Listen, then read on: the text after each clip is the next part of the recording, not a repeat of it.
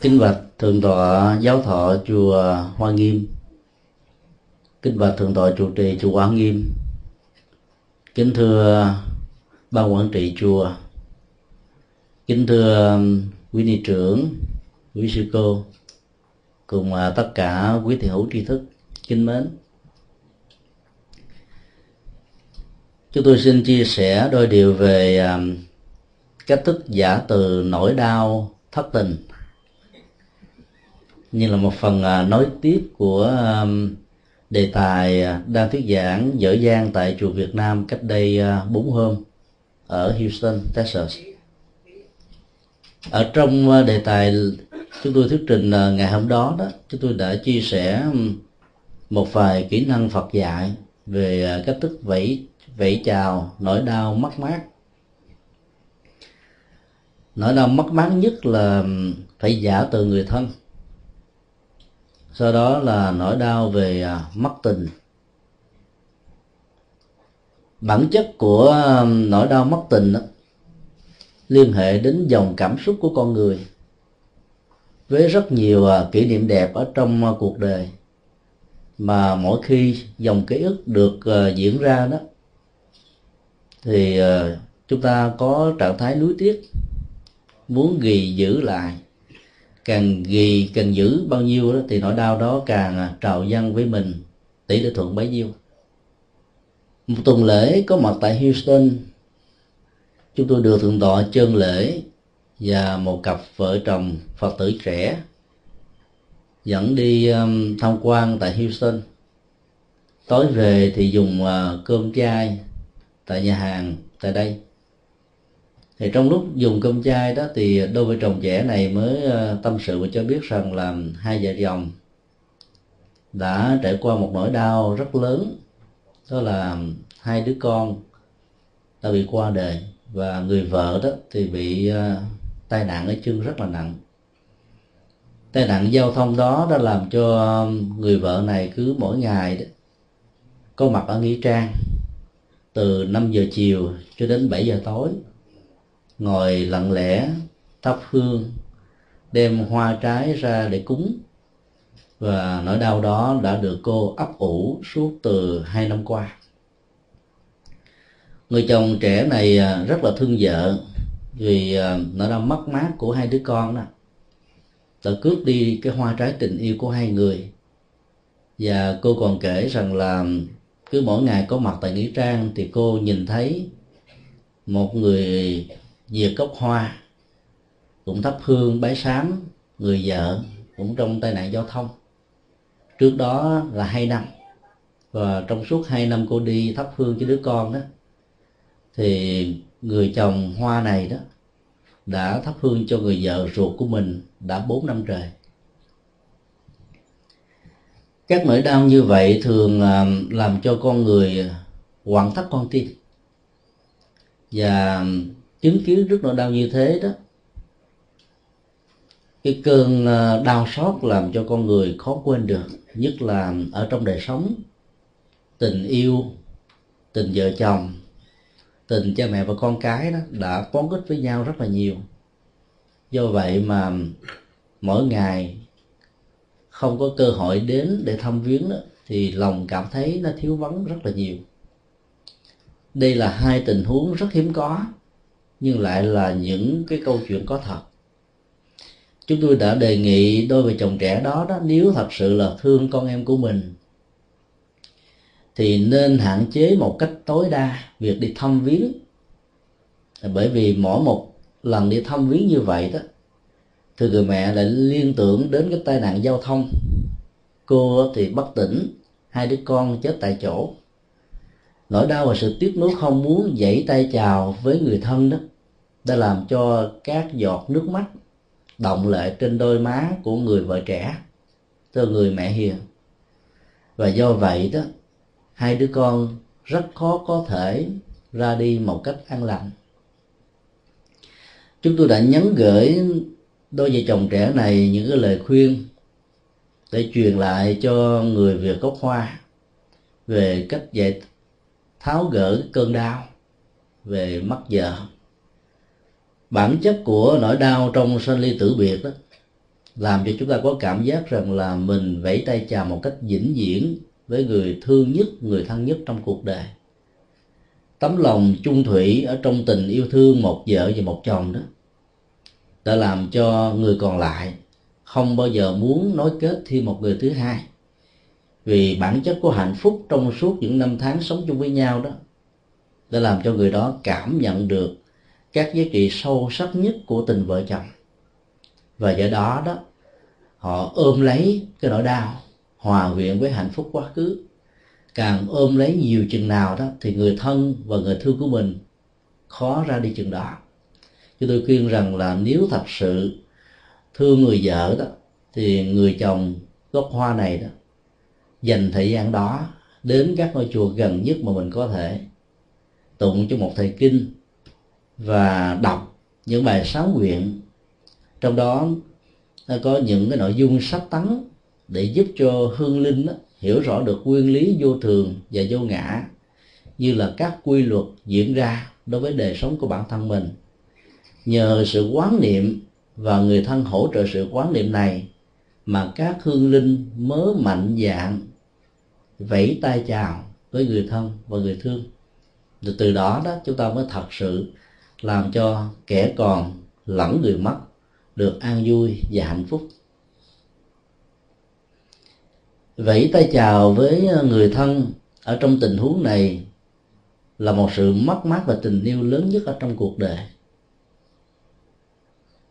Hạnh phúc trong tư cách vợ chồng đầm thắm nhiều chừng nào thì khi đối diện trước cái mắt, cái chết, làm cho người đó nghẹn ngào và không muốn chấp nhận nó diễn ra như là một sự thật mỗi một giọt nước mắt và sự thương tưởng của người còn lại đó, dành cho người ra đi, sẽ tạo thành một mắt sức và cứ như vậy, suốt bốn năm trôi qua đó, người chồng đã tạo ra bốn ngàn cái mắt sức của tình yêu, của tình thân, của tình thương.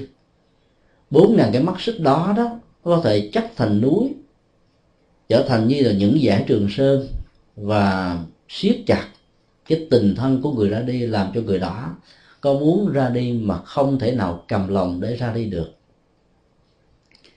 Tối hôm đó chúng tôi là bốn người à, còn lại cuối cùng ở trong nhà hàng này.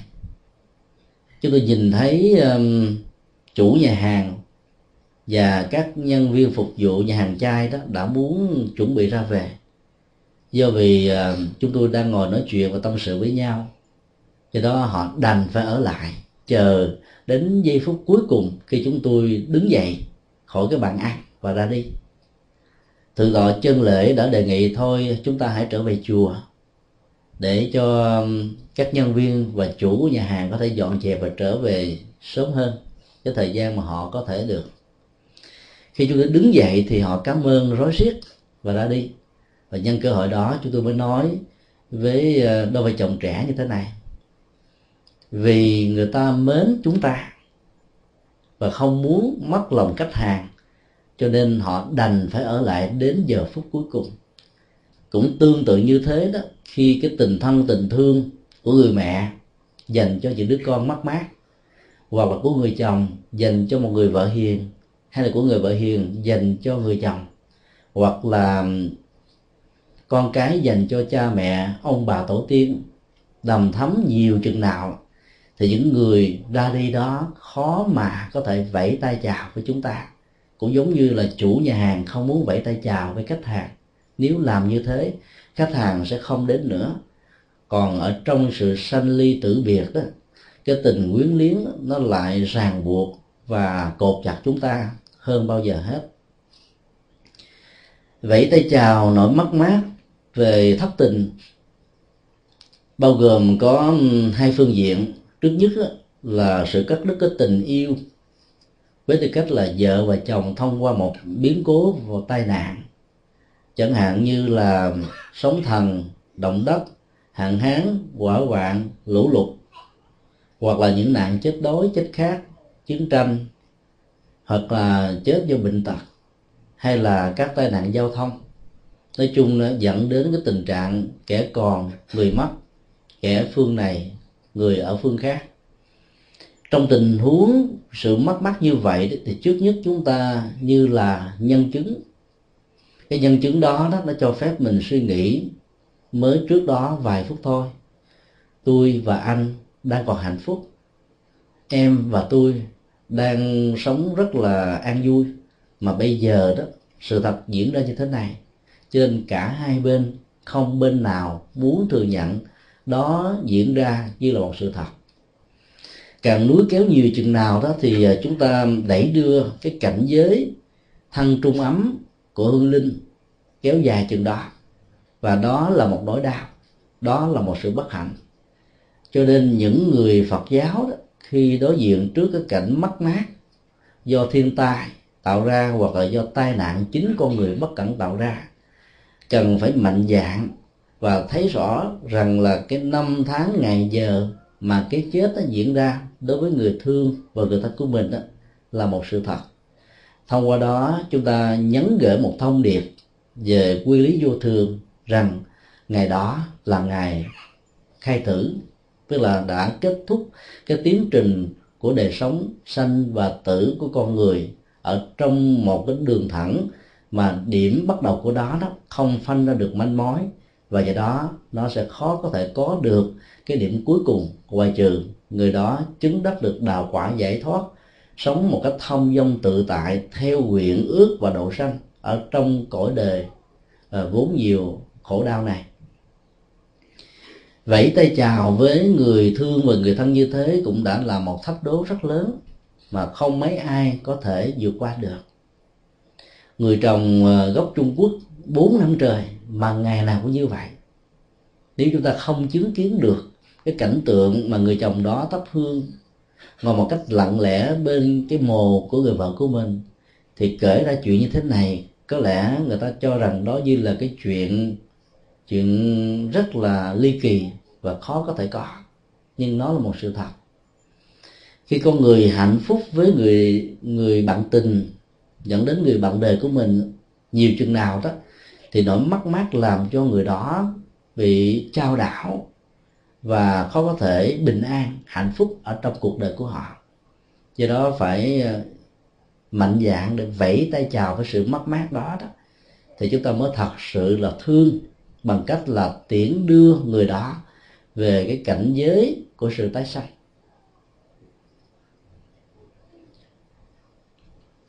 Sự mất mát về tình yêu thứ hai diễn ra với chúng ta đó là một trong hai người đó đó. Có thể có một khuynh hướng khác. Các khuynh hướng khác sẽ dẫn đến sự ly thân, rồi từ đó ly dị. Rồi đường anh anh đi, đường tôi tôi đi.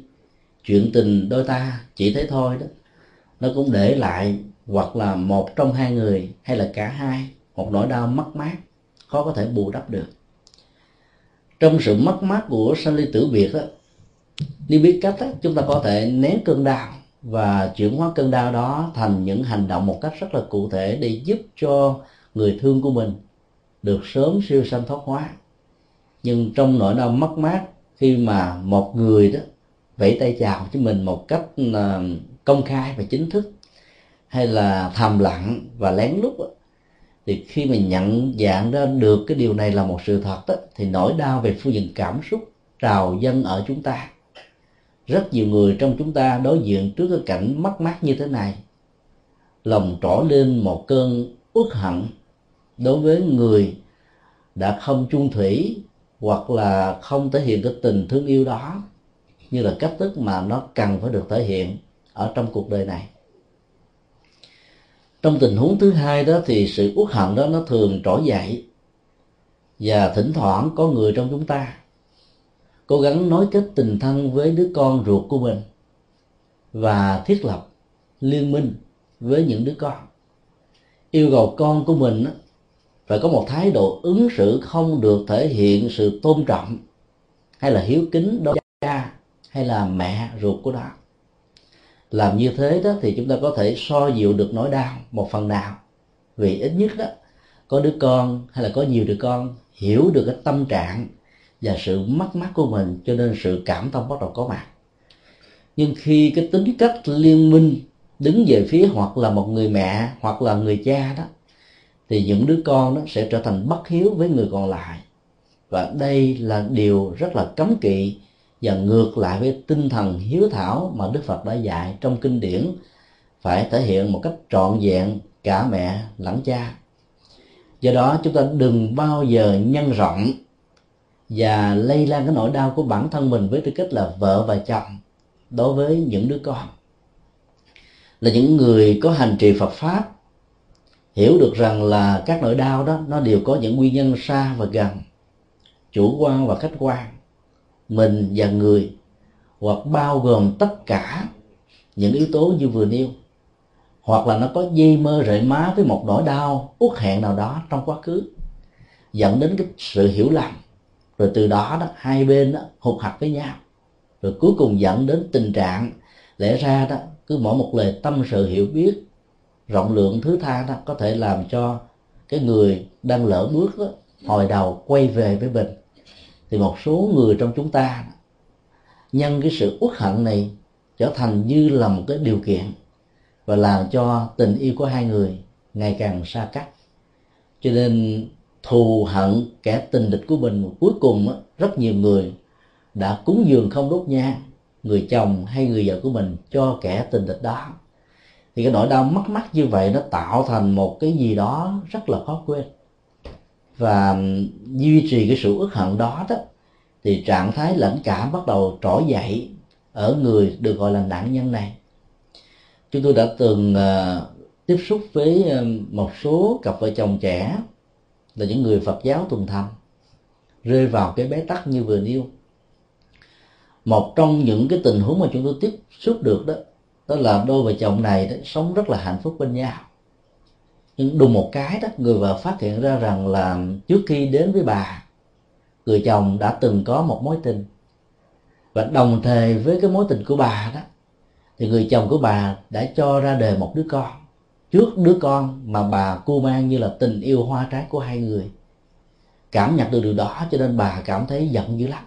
Nghĩ rằng là chồng của mình bắt cá hai tay và phải yêu cầu người chồng đó phải à, vĩnh viễn kết thúc cái mối tình tay ba. Và trong vài tháng kéo ra, trong sự căng thẳng và chọn lựa thì cuối cùng người chồng là phải vẫy tay chào với người trước đó và sống với bà cái tình yêu của hai người đó, từ ờ, cái gút mắt như vậy mà nó trở thành như là cái tình hờ thôi tức là có với nhau, rất hạnh phúc về phương diện ngoại giao, ứng xử. Mà mỗi khi đó ai có dịp tiếp xúc, nhìn thấy đôi vợ chồng dìu dắt tay nhau, sinh hoạt, rất là hạnh phúc. Họ tưởng rằng đây là một mối tình rất là lý tưởng. Nhưng họ chỉ đóng kịch với nhau thôi. Rồi về nhà đó thì mà nó lấy sống cái căn nhà này nó có ờ, các phòng độc lập. Người vợ ở một phòng, người chồng ở phòng còn lại. Và hai người ứng xử với nhau như là những người bạn thôi, chứ không phải là vợ và chồng. Dầu cho người chồng có cố tình muốn quên đi cái sự gian díu trong quá khứ mà người vợ vẫn không sẵn sàng mở lòng ra để đón nhận. Và cái nỗi đau mất mát đó đó làm cho họ trở thành là những người đóng kịch rất giỏi. Mà lẽ ra đó, họ phải đóng thiệt làm thiệt ở trong cuộc đời thì có lẽ là sự hàn gắn đó, đó nó có thể có mặt với nhau ở trong những năm tháng ở hiện tại. Và từ đó nó nối kết để tạo thành một cái hạnh phúc gia đình ở trong tương lai. Ấy thế mà người vợ đã không thể nào quên được sự mất mát rằng là người chồng đã không dành tình yêu một cách trọn vẹn cho mình. Tình trạng như thế đã làm cho người chồng cảm thấy cô đơn. Các nhu cầu về sinh lý các nhu cầu về cảm xúc các nhu cầu về tình thân về tình thương đó nó chỉ được thể hiện giữa vợ và chồng ở mức độ là hai bên giao kèm với nhau. Trước mặt con và cái đó là không bao giờ thể hiện sự bất hòa giữa hai bên. Nhưng khi con cái đi làm hoặc là đến trường học đó thì vợ và chồng là cả hai thế giới của sự biệt lập sống như vậy đó thì cái nỗi đau đó rất là lớn. Họ đã được um, làm xã phong cho cái danh hiệu là gia đình văn hóa, gia đình gương mẫu. Có con cái thành công, cha mẹ thương yêu và hạnh phúc với nhau, như là những đôi nguyên ương rất là lý tưởng. Mỗi khi vợ hay là chồng nhìn thấy cái bằng về gia đình văn hóa như vậy thì sự uất nghẹn đó bắt đầu nó trỗi dậy. Người chồng cũng khóc mà người vợ cũng khóc hàn gắn nhau đó, thì người ta lại không hàn gắn được là bởi vì cái nỗi đau trong quá khứ đã làm cho họ nghĩ rằng mình chính là nạn nhân của một cái tình yêu tay ba. Rồi ôm lấy cái quá khứ như thế đó, thì tất cả những hạnh phúc mà lẽ ra họ cần phải có và xứng đáng để có trong hiện tại đó, đã không có mặt được. Cho nên đã út nghẹn và khó có thể được vượt qua. Cả vợ và chồng đã đến gặp chúng tôi và chúng tôi đã yêu cầu từng bên chia sẻ với nhau một cách là vắng mặt người kia, mời người thứ hai ra đứng bên ngoài để cho người còn lại giải bài tâm sự hết tất cả những cái nỗi niềm đau khổ nhất mà họ nghĩ rằng là người chồng hay là vợ của họ đã ứng xử với mình. Sau khi nghe cả hai bên xong hết rồi đó thì à, chúng tôi hẹn một ngày khác đôi vợ chồng lại với nhau và hãy giải bài trước mặt. Có chúng tôi chứng kiến thì khi mà có mặt cả hai bên đó, thì các cái uất hận đó nó được giảm đi. Vì ít nhất về phương diện ngoại giao mình không thể tấn công cái người mình thương được khi người đó đang có mặt với mình. Và phải dùng những cái lời lẽ của um, được lòng nhau không mất mặt nhau. Cho nên nhờ đó mà cái nỗi đau đó nó giảm đi uh, được mấy phần. Tuy nhiên là trong uất hận suốt cả mấy năm sống ở trong lãnh cảm giữa hai bên đó thì bên nào cũng nghĩ bên kia là tác giả dẫn ra, tạo ra sự khổ đau cho mình. Còn một bên còn lại chính là nạn nhân. Cả hai đều cho mình là nạn nhân của cuộc tình thiếu hiểu biết. Cả hai đều quy kết cho nhau là tác giả dẫn đến cái tình trạng mà ở trong tình yêu chỉ toàn là khí carbonic mà không hề có một dưỡng chất oxy vào. Ấy thế mà mà cả hai lại không thể nào tha thứ và bỏ qua cho nhau chúng tôi đã đề nghị là nếu như hai bên mà vẫn còn lửa của tình yêu dầu à, rất là thầm lặng dầu rất là nhẹ rất là ít thì hãy nên sống chung với nhau. Chứ đừng sống theo kiểu ly thân vợ ở một phòng chồng ở một ngã. Con đường ly thân như thế đó nó cần thiết cho người xuất gia nhiều chừng nào. Thì ở trong cái tình cảm và hạnh phúc gia đình đó đôi lúc đó, nó có thể như là một cái cái điều kiện để hỗ trợ để tháo gỡ các bế tắc. Dĩ nhiên là nếu chúng ta cường điệu hóa và gian quan trọng quá, cái quan hệ vợ chồng về phương diện thân thể đó, như là yếu tố dẫn đến sự hạnh phúc lớn nhất ở trong đời sống của người tại gia, thì chúng ta lại rơi vào một cái cực đoan đối lập. Là nhân cái hạnh phúc tính dục trở thành hạnh phúc lớn nhất, thì cái sự đổ nát trong hạnh phúc vợ chồng là điều khó có thể tránh khỏi lắm. Nhiều cặp vợ chồng đã đến với nhau từ cái nhan sắc từ những cái điều kiện vật chất, gia tài, sự nghiệp, danh vọng, địa vị, chức tước của người nam hoặc là sắc nước hương trời nghiêng thùng đổ nước của người nữ. Và khi về sống cạnh của nhau rồi đó thì à, các cái lý tưởng hóa quan trọng hóa đã bắt đầu giảm đi cái tầm ảnh hưởng của nó. Vì đến với nhau bằng tiền hay đến nhau bằng cái nhan sắc đó, thì dần già lâu ngày đó thì cái cảm giác quen thuộc đó sẽ dẫn đến cái tình trạng nhàm chán và nó thúc đẩy một trong hai người nhàm chán này đi tìm một cái khác. Nó có một cái hấp lực lớn hơn. Cho nên theo Phật giáo đó, đến với nhau trong tình yêu mà phát xuất bằng cái nhan sắc hay là bằng cái cái cái điều kiện kinh tế vật lý, thì cái mối tình đó đó, nó khó có thể có được cái tuổi thọ một cách lâu dài. Thì các mất mát trong tình yêu và tình thân như thế này là là chuyện có thể diễn ra chúng tôi đã đề nghị cặp vợ chồng này hãy thực tập bằng cách là nói với nhau, thay vì nói về nhau. Trong suốt thời gian mà họ sống ly thân với nhau đó, thì người vợ đó đi tâm sự với các người bạn nữ của mình. Người chồng đi tâm sự những người bạn nam. Ông chồng tâm sự riết rồi, không tìm ra được giải pháp. Cho nên đến thiền viện thường chiếu để tu với quý thầy thì mong rằng là những cái ngày tháng mà mình có mặt ở trong chùa thực tập đó, trở về lại nhà đó, thì người vợ sẽ nhìn thấy mình bằng một cái hình ảnh mới hoàn toàn. Và quên đi được cái nỗi đau của quá khứ. Nhưng rồi ba ngày trôi qua, thì nỗi đau đó vẫn tái hiện lại.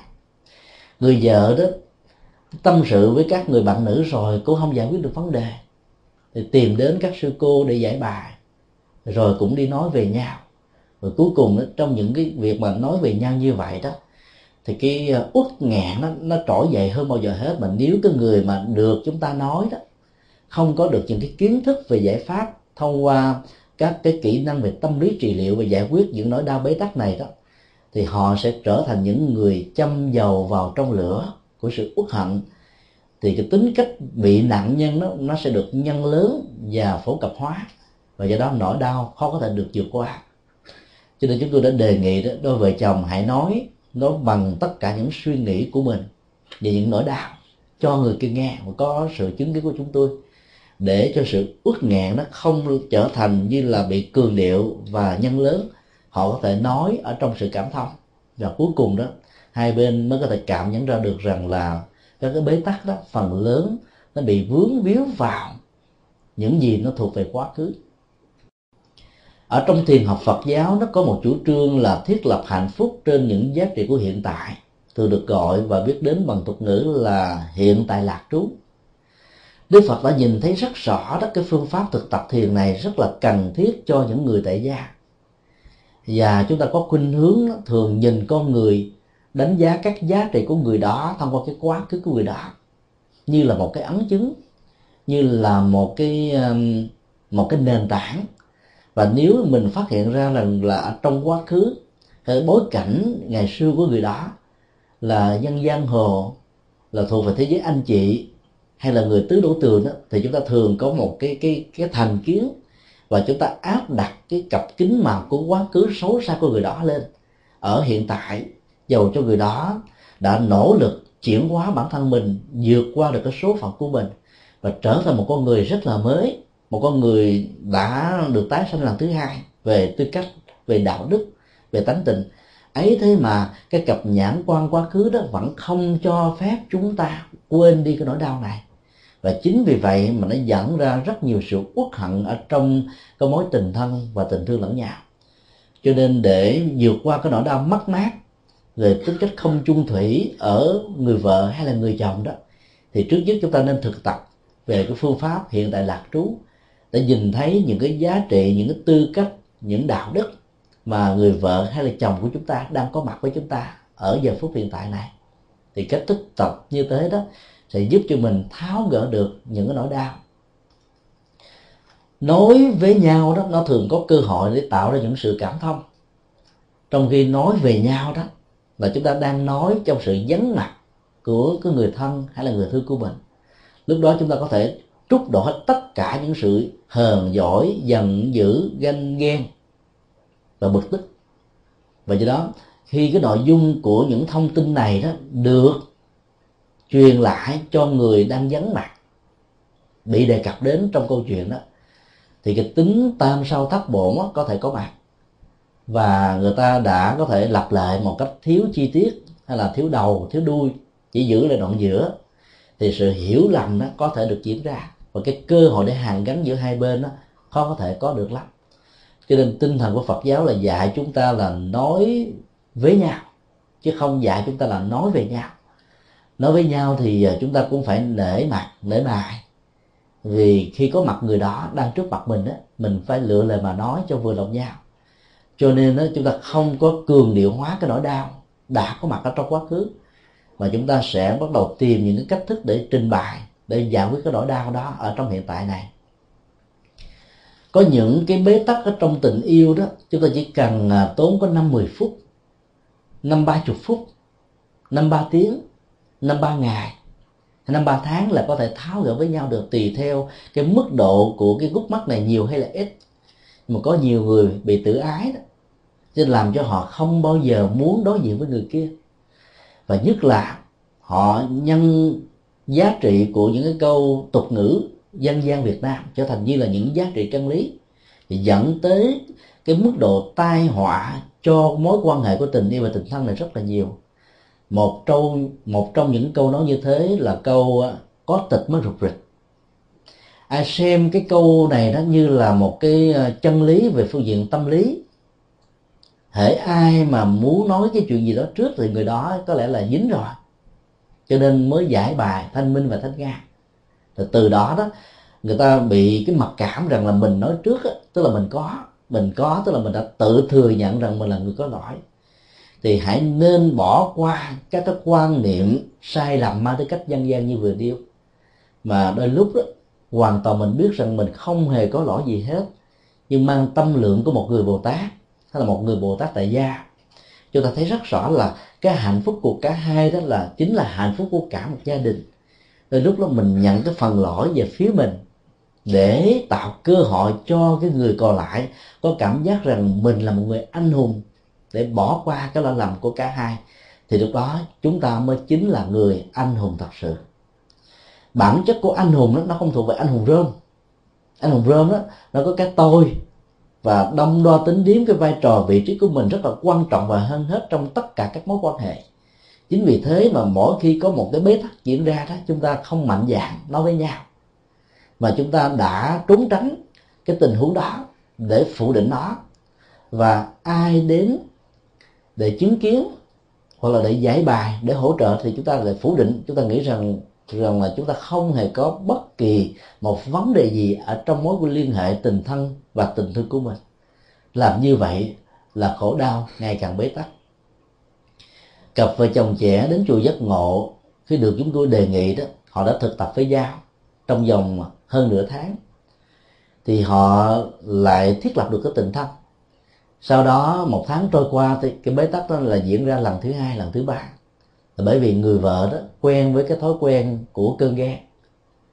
Và cái thói quen cơn ghen đó như là tính cách quản thư và cô ta biện hộ rằng cái chuyện mà ghen tương như vậy là chuyện của thường tình của nhân gian giống như hoàng tư đã từng biện bạch điều đó ở trong hoàn cảnh của cô kiều. Nếu chúng ta không vượt qua được để cho cơn ghen nó trỗi dậy, và lúc đó đó cơn ghen này nó tìm liên minh bằng cách là lấy các dữ liệu dây mơ rễ má về những gì đã từng diễn ra trong quá khứ đó để nhận định, để đánh giá, để áp đặt, để phán quyết cái tình huống đó như là người quan tòa. Và không hề cho phép cái người còn lại bị mình nhận định đánh giá đó được quyền biện minh và lý giải những chuyện đã diễn ra. Thì lúc đó đó, chúng ta đẩy cái tình huống vào trong cái ngõ bế tắc và căng thẳng kéo dài nếu không giải quyết được đó, thì trong tình yêu đó nó trở thành một sự mất mát rất là lớn. Mặc dầu có mặt với nhau ở trong một gia đình. Ấy thế mà đôi vợ chồng trẻ này không thể nào dùng những lời lẽ của tình yêu của tình thân để đối với nhau. Người chồng vốn là người rất là cọc và không có học phán nhiều cho nên bị dồn vào trong một cái thế bế tắc đó đã sử dụng những ngôn ngữ rất là cọc cằn mày và tao. Người vợ cũng đã đối khẩu lại bằng những cái, cái, cái lời lẽ rất là nặng nề. Cuối cùng đó ly dị thì không người nào có bản lãnh để làm việc đó vì cả hai rất là thương với nhau rồi họ chọn con đường ly thân ở với nhau như vậy suốt mấy năm trời. Chúng tôi nhìn thấy rất rõ, đó là một cái bế tắc rất là lớn mà cả hai đã nỗ lực mà vẫn không thành công. Năm sau khi họ gặp lại chúng tôi chúng tôi đã đề nghị rằng là nếu các anh chị không thể tháo gỡ được việc đó đó, thì các anh chị hãy vẫy tay chào với nhau. Nói như thế đó, họ bị khích. Khi mà bị khích như vậy, họ nói, tôi đâu có phải là cái người đã bội bạc với vợ của tôi đâu, mà tôi phải ly dị với người đó chồng của tôi cũng đâu phải là cái người quá đáng đâu mà phải ly dị về chia tay. Cái bị nó thích như vậy họ cảm thấy bị tức lắm. Cho nên chúng tôi nhân cái cơ hội đó khai thác cái yếu tố tâm lý này. Và đó, nếu như các vị vẫn chưa thấy rằng là cái chuyện mà ly thân để dẫn đến ly dị là một nhu cầu đó, thôi hãy về thương nhau thật đi. Thì từ đó thì họ lại về tha thứ cho nhau được. Cho nên vẫy tay chào với sự mất mát của tình yêu đó, nó là một cái nhu cầu nhu cầu lớn khi mà mình thấy rằng là cái người này đó là cái người đã bội bạc cái tình thân và tình thương của mình. Và nếu có đủ các bằng chứng và sau khi thấy rằng nó diễn ra như một sự thật, mình đã nỗ lực rất nhiều lần mà người kia cũng không bao giờ quay về, lợi dụng vào cái tình thương, cái tình tha thứ, rộng lượng bao dung của mình để bắt đầu lúng lúc sâu trên con con đường của khổ đau với mối tình tay ba thì tốt nhất là hãy nên vẫy tay chào với nó. Tại vì kéo dài cái mối tình như vậy nó không đưa đẩy chúng ta đi tới đâu. Mà nó dẫn đến cái nỗi khổ đau. Người chồng đó có thể có được cả hai, mà mỗi một bên chỉ có một phân nửa. Ở trong tình yêu đó, nó khác với lại nửa ổ bánh mì. Ăn nửa ổ bánh mì có thể đỡ đỡ đói. Ăn nửa chén cơm đó, có thể dẫn đến là mình đỡ chột dạ nhưng ăn nửa cái tình yêu nó không dẫn đến đau. Và nó tạo ra hai khối đau. Hai khối đau đó, nửa khối đau đó thuộc về người này, nửa khối đau còn lại nó thuộc về người kia. Mà trong dân gian và nhất là những người nữ đó, đâu bao giờ muốn đắp chung một cái mệt phải không ạ? Người nam cũng như thế. Cho nên nếu như một trong hai người, chồng hoặc là vợ của chúng ta, rơi vào cái tình huống qua huyệt trải qua rất nhiều sự nỗ lực để hàn gắn và những hỗ trợ cần thiết để người đó làm lại cái tư cách và làm lại cái thói quen của mình. Ấy thế mà người đó vẫn không muốn làm. Thì lúc đó đó chúng ta hãy mạnh dạng quan niệm rằng là vẫy tay chào người đó là vẫy tay chào với 36 thể trường. Đây là cái câu ở trong ờ, phương pháp quán bất định mà Đức Phật đã dạy. Một con người nó, nó được tập hợp bởi 36 yếu tố về vật lý. Tóc lông móng răng tế bào máu huyết đàm giải và những vật bất tỉnh khác. Khi mình nghĩ rằng là một cái con người đó là một cái tổ hợp của 36 thể trượt đó thì khi mà mình phải vẫy tay chào với người đó thì đâu có gì để phải nuối tiếc.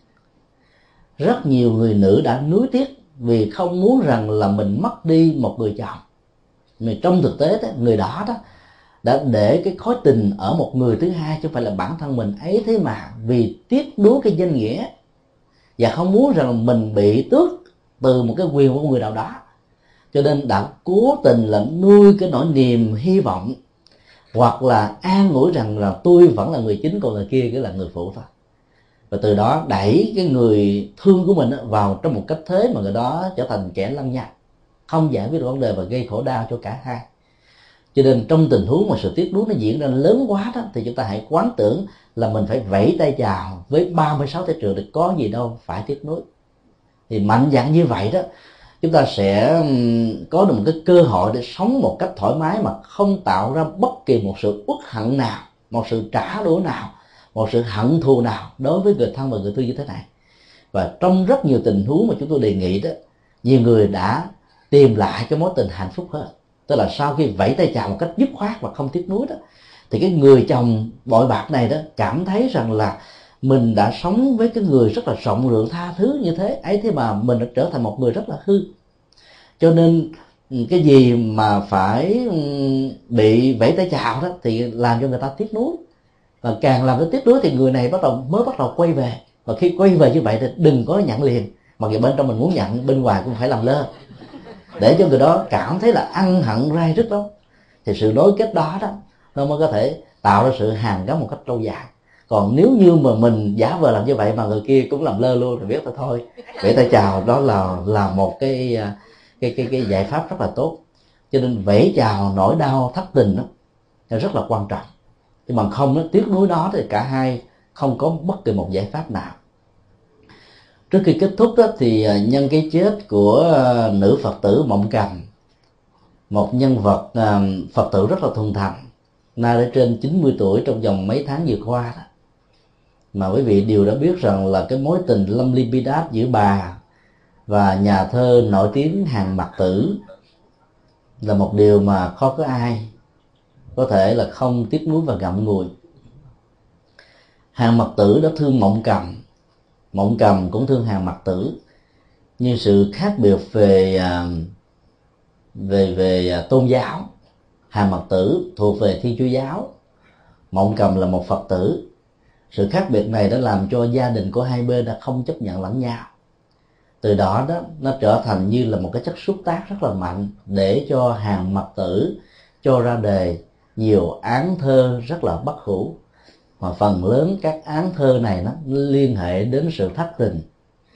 Ai mà đang thất tình mà đọc thơ của hàng Mặc tử rồi là không muốn sống nữa cho nên đó là một sự bất hạnh rất lớn. Dân học việt nam đã ca ngợi những án thơ bất hủ như vậy. Như tôi cho rằng là nó là một nỗi đau.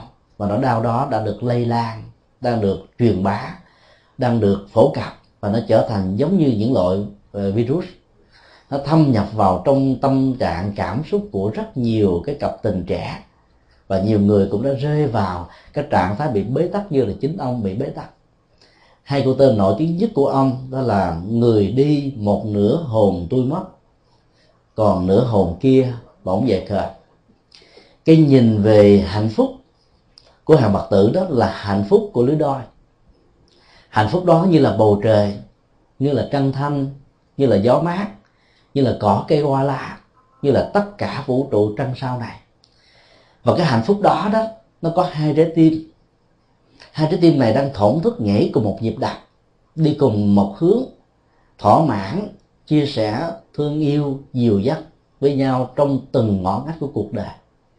Nhưng mà mỗi khi đó, cái tình yêu đó nó bị thách đố bằng cái phong tục tập quán bằng văn hóa bằng tôn giáo của một trong hai hay là của cả hai bên đó, thì cái khối tình đó đã làm cho cái bầu trời hạnh phúc này bị vỡ ra làm đôi cái tâm hồn hay là cái khối thương yêu đó nó cũng bị nứt nẻ ra làm hai. Một phân nửa thì mất đi không còn một vết tích gì để có thể tìm lại được. Còn một phân nửa còn lại có như không bỗng dậy khởi tất cả những nỗi đau như vậy nó đã từng có, ít nhất là một lần ở trong cái tuổi cập kê. Khi mà cái sự thu hút giới tính ở chúng ta, nó đã trở thành như là một cái năng lực mạnh nhất ở trong cuộc đời của mình. Một số người đã vượt qua, một số người bị bế tắc. Một trong những bế tắc lớn nhất là dẫn đến sự tự vẫn, tự vận. Vì nghĩ rằng là tất cả những hạnh phúc lớn nhất mà mình có bây giờ không còn nữa, thì sự tồn tại trong cuộc đời này chỉ là một trò đùa đền hanh với thượng đế, với thần linh. Quan niệm như thế là sai lầm.